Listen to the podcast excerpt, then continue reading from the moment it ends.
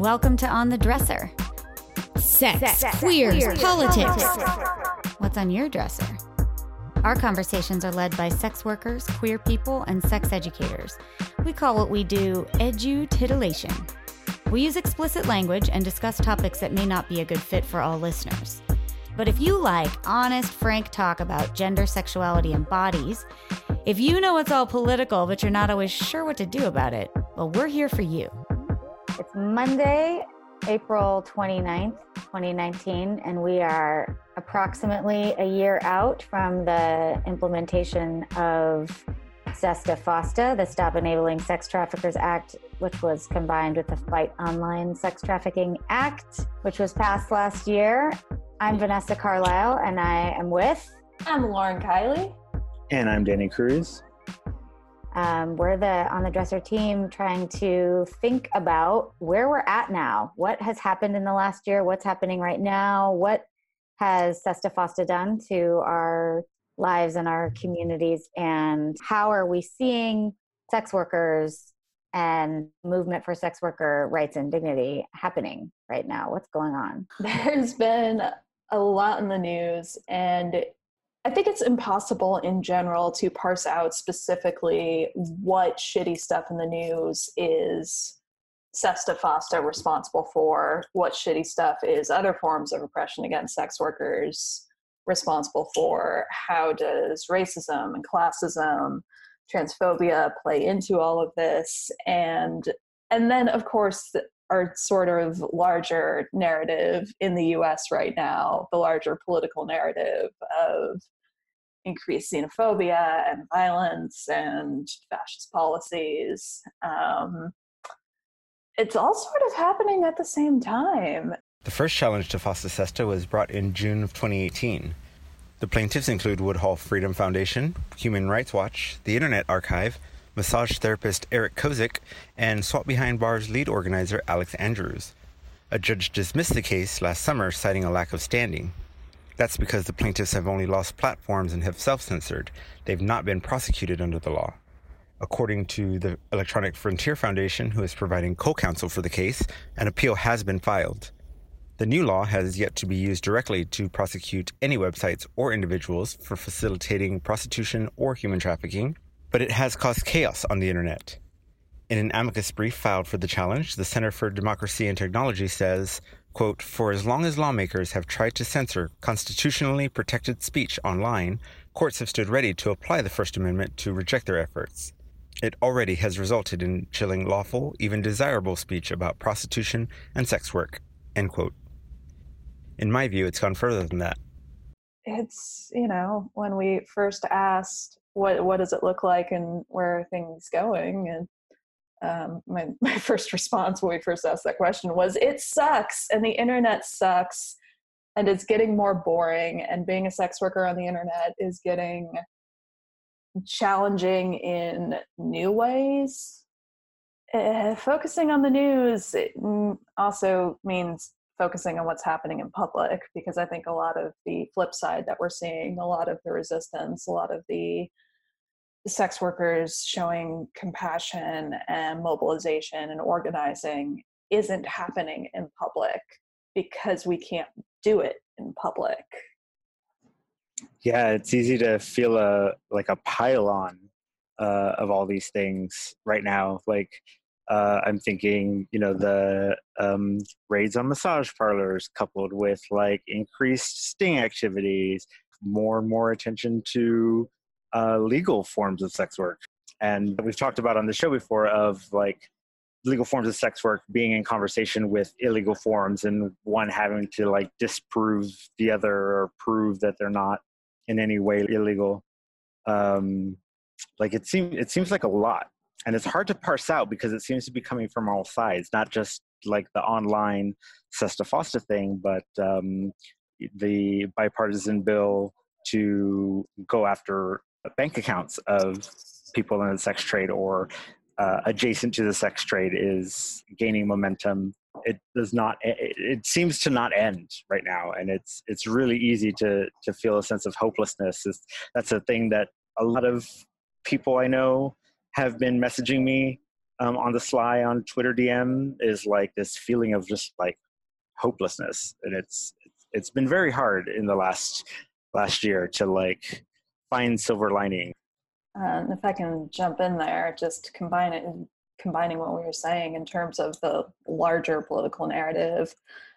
It, this is also happening sort of separate from that. The bill you just mentioned, the End Banking for Sex Traffickers Act, is bipartisan, and head, the two sponsors of that bill are Marco Rubio and presidential candidate hopeful Elizabeth Warren, who is otherwise one of the more progressive candidates coming out of this mess of people in the Democratic Party. So there's also this raging political debate that has pretty much excluded sex workers from the start in terms of picking a Democratic presidential candidate because they mostly they have mostly attacked our communities in fairly direct ways or are attacking in fairly direct ways.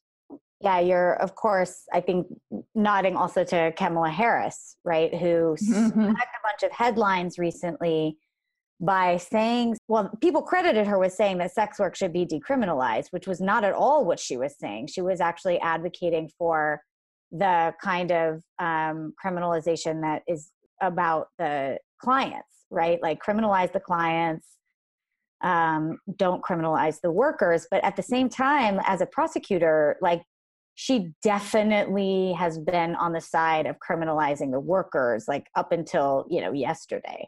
So, what does it mean for the rhetoric to be something that a politician can can like mobilize news a news cycle around the rhetoric of decriminalization without actually meaning decriminalization at all without actually having any real contact with sex workers or um, or people who are involved in the industry who've been advocating for decriminalization. So there's again that that sense of hopelessness I think comes from also just realizing that no matter what we're looking at, we're looking at misrepresentation or lack of representation eh, of, of our real lived experience. And um, and that the people who are getting to speak on these issues are not people who are um, like in the you know kind of front lines of the fight doing the work.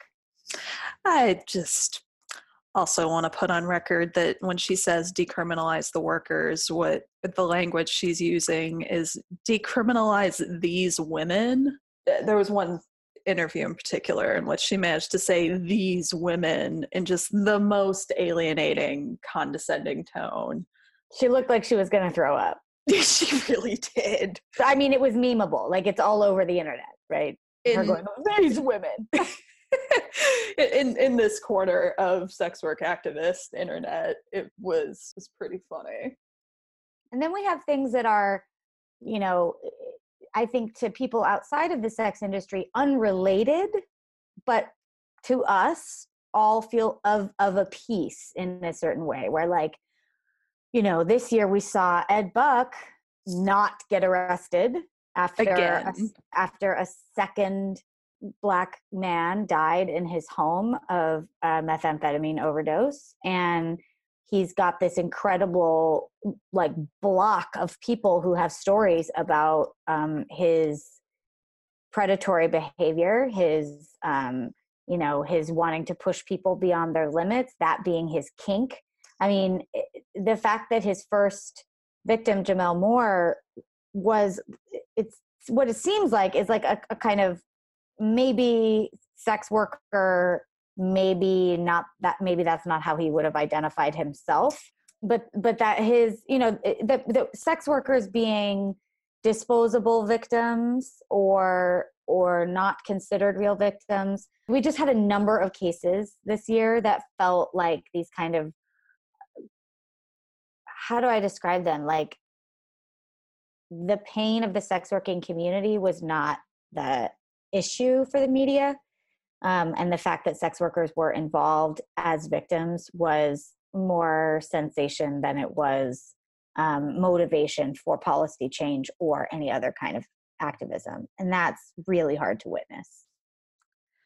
One thing that was complicated with the Ed Buck and Gemmel Moore situation in terms of coming at it as sex work activists is one, the victims have both been black men who have sex with men, which is not traditionally a population sex work activists have been particularly close with in the United States. And the question of essentially who qualifies as a sex worker, what is transactional, what is not transactional, what it like what is the difference between transactional and predatory? But more importantly for me in this story in terms of coming at it from a sense of sex workers and solidarity and where i feel the sex work community could have a very strong presence is people who identify as escorts and as sex workers have a history of reporting abuse forced injection assault from Ed Buck, and those stories and resources were not listened to, he continued to have ads up on gay sex worker sites soliciting other people to come be a part of this. But a lot of that has been erased as if it's a completely separate issue.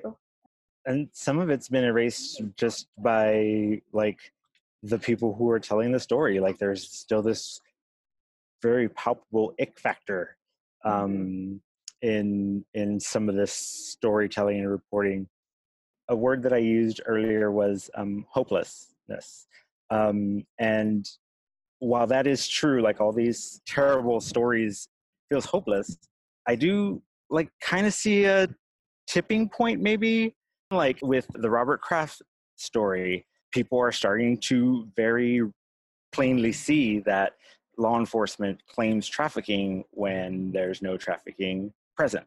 The officer who murdered Donna Dalton in Ohio, that vice unit was disbanded. Like that person is going to trial. Like there are these like tiny little specks um, all over like the sex worker news sphere of is it going to start to shift are we at that point? Do we just need to keep pushing? Do we just need to keep being vocal? And and the only answer I come up with is yes. Like for every time I've given myself an ulcer on Twitter or on social media or just talking with friends, being vocal and being loud about these things, like it I am finally starting to feel like it's for something. Like the something is gonna happen next. I don't know what yet, but it something switching. Yeah i i feel that and i think that there's a you know any social movement has ebbs and flows and we haven't seen a flow like this one since the 90s in the sense that like people are starting to remember that sex workers are actually a very large population that are a, are a huge block of participants in civic social and economic life and so Robert Kraft, who's a billionaire, gets caught on camera getting a rub and tug from somebody. And we're finally starting to see some people ask the question of, like, okay, but what happened to her? Um, and I don't think that most of the news stories were able to answer that question because it being an active investigation that had the trafficking label at the beginning. But now we're seeing, oh, actually no one got arrested for trafficking and that that difference that sort of confusion i think people are starting to have to piece out like what does it mean this this trafficking label if no one's getting arrested for trafficking but people are getting arrested for prostitution and solicitation? Now they're starting to put that together with all of these reports we've had coming in for so many years about how the criminalization of sex work is what harms sex workers. So yeah, I do see a wave happening of like people trying to do more uh, self education and have more understanding. The issue is can we get policies in place and can we have cultural change that's happening such that people's lives aren't getting ended early right and and so i think sb 233 which is a bill that's up in california is one of these little little shifts that you know that is part of this larger wave of conversations about decriminalization conversations about stigma um, so sb 233 is a bill that would um, provide a little bit of uh, immunity for sex workers who are victims of crime who want to report those crimes. So currently, a lot of sex workers don't report crimes against them because they're afraid that they'll get arrested for prostitution or solicitation when they when they make their report. And it's true, they do. It's not an unfounded fear. It's actually a common practice. So SB 233 would decriminalize the carrying of condoms, which is also an important step for us. Like we can have more than three condoms in our bag. That's responsible adult life. That's not a crime. Uh, and that people who are um, going to report a crime to the police would not then be would not have to fear that the police are going to just turn around and arrest them for prostitution. I think it's an important bill. I think it's the kind of bill that addresses the real concerns of criminalization but of course who knows who who it's going to protect and who it's not and what its actual effects are going to be. We don't know but it is the first time like scott wiener's behind the bill and it's the first time that we've i think seen this much action towards decriminalizing sex workers in the face of you know how, how much harm they suffer at the hands of the police. Yeah and there's the uh, bill in rhode island that coyote rhode island call off your old tired ethics um, is uh, helping write that would study the effects of criminalization in rhode island so there's these like small little chippeways state to state on criminalization.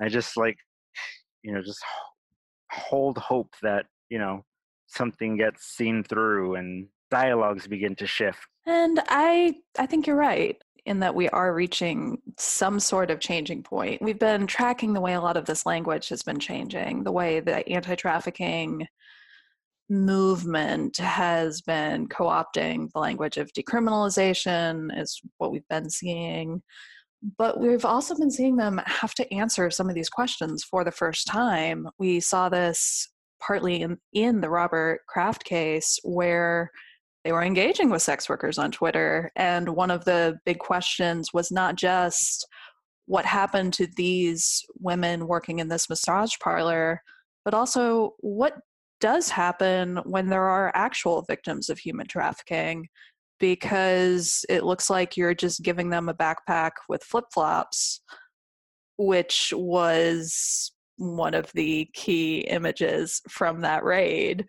And I, I live in Florida now, and most of Florida lives in flip flops, and it still has not been in any of the essential tools to combat human trafficking in terms of its actual efficacy.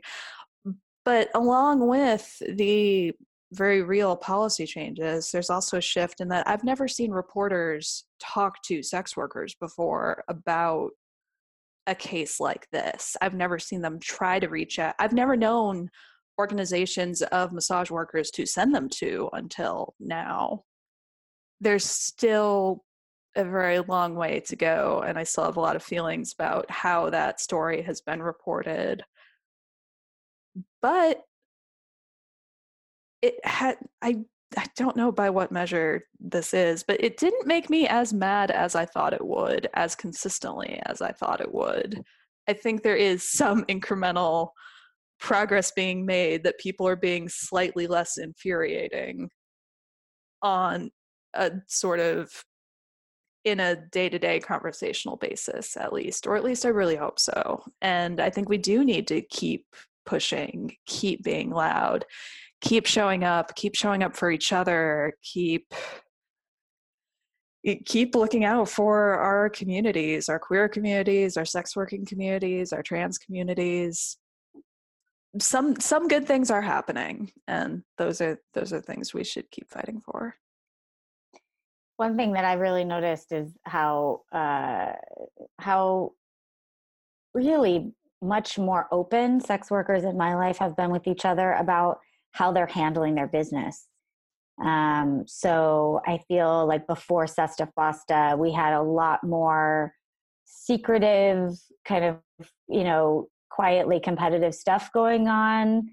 And I'm finding that sex workers in my life are a lot more likely to share information about where their ads are doing well um, how much they're charging people for stuff, um, there's a there's a greater sense of solidarity around like increase your rates. Like here's a good place to see people here's a bad place to see people. Um, just uh, not and sex workers i think have historically been people who create cultures of care and communities of care in these you know sort of insular ways but this is something broader. This is something larger where i you know i meet a sex worker that i don't know. And like within a few minutes we're talking about rates and we're talking about advertisement because getting our, uh, like our basic needs met uh, in the wake of Sesta Fosta has been harder. And we're all actually trying to help each other with that more. Um, so that's been really interesting. Not just seeing more people identify as a sex worker and come forward to do organizing which i know is happening that you know more people who are strippers and cammers are starting to be like, fine, okay, I'm a sex worker and I need to deal with this. Um, you know, the hierarchy is getting a little bit shaken by all of this in a way that seems really good overall.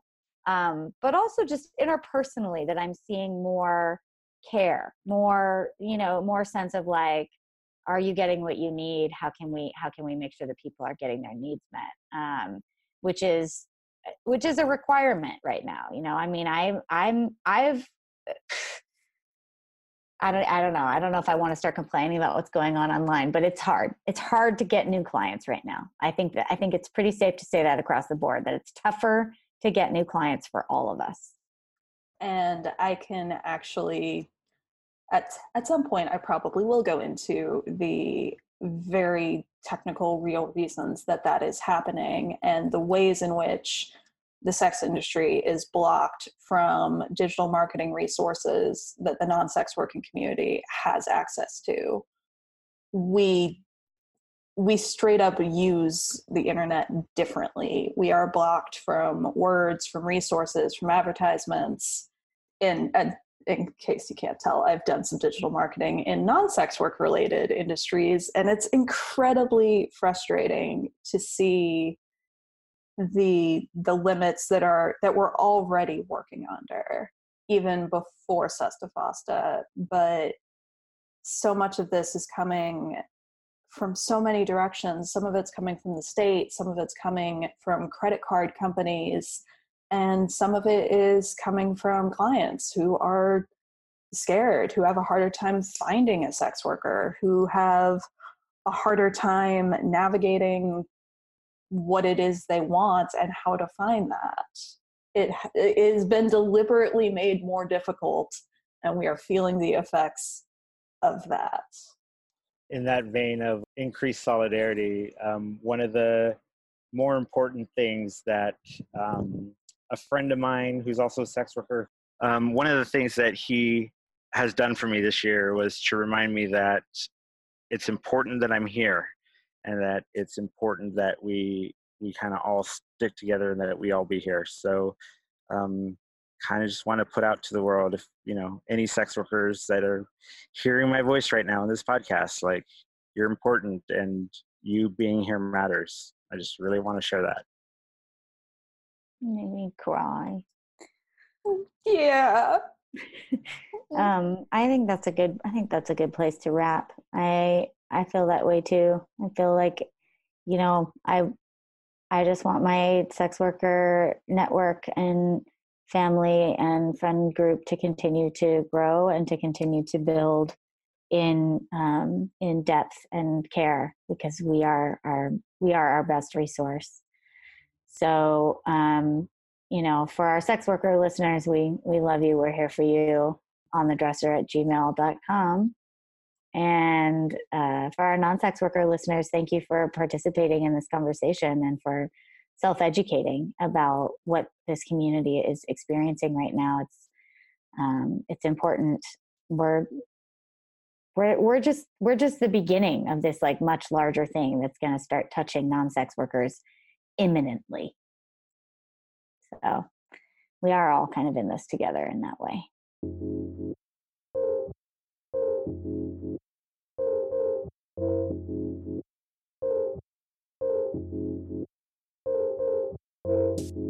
What are you seeing? Do you have anything to add to our discussion about the last year living under Fosta Sesta? Are you seeing it from a different perspective? Did we miss something or get it wrong? We love hearing from you. Write us or email us a voice memo on the dresser at protonmail.com. Introduce yourself in the message and we'll share some of your thoughts on the dresser soon. You can find past episodes of On the Dresser on SoundCloud, Google Play, Stitcher Radio, and Apple Podcasts. Uh, while you're there, please rate, review, and subscribe. It really helps a lot. If you'd like to support this grassroots volunteer effort in queer sex worker media, head over to onthedresserpodcast.com and hit our donate button. We don't want to volunteer forever. You can find us on Twitter at onthedresser. the On the Dresser is produced by me, Lauren Kiley, Dr. Vanessa Carlisle, Danny Cruz. All of our music is by Lou Gomez. All right, thanks on the dresser listeners. We'll catch you next time. All power to the people. All pleasure to the people. Good night and good fuck.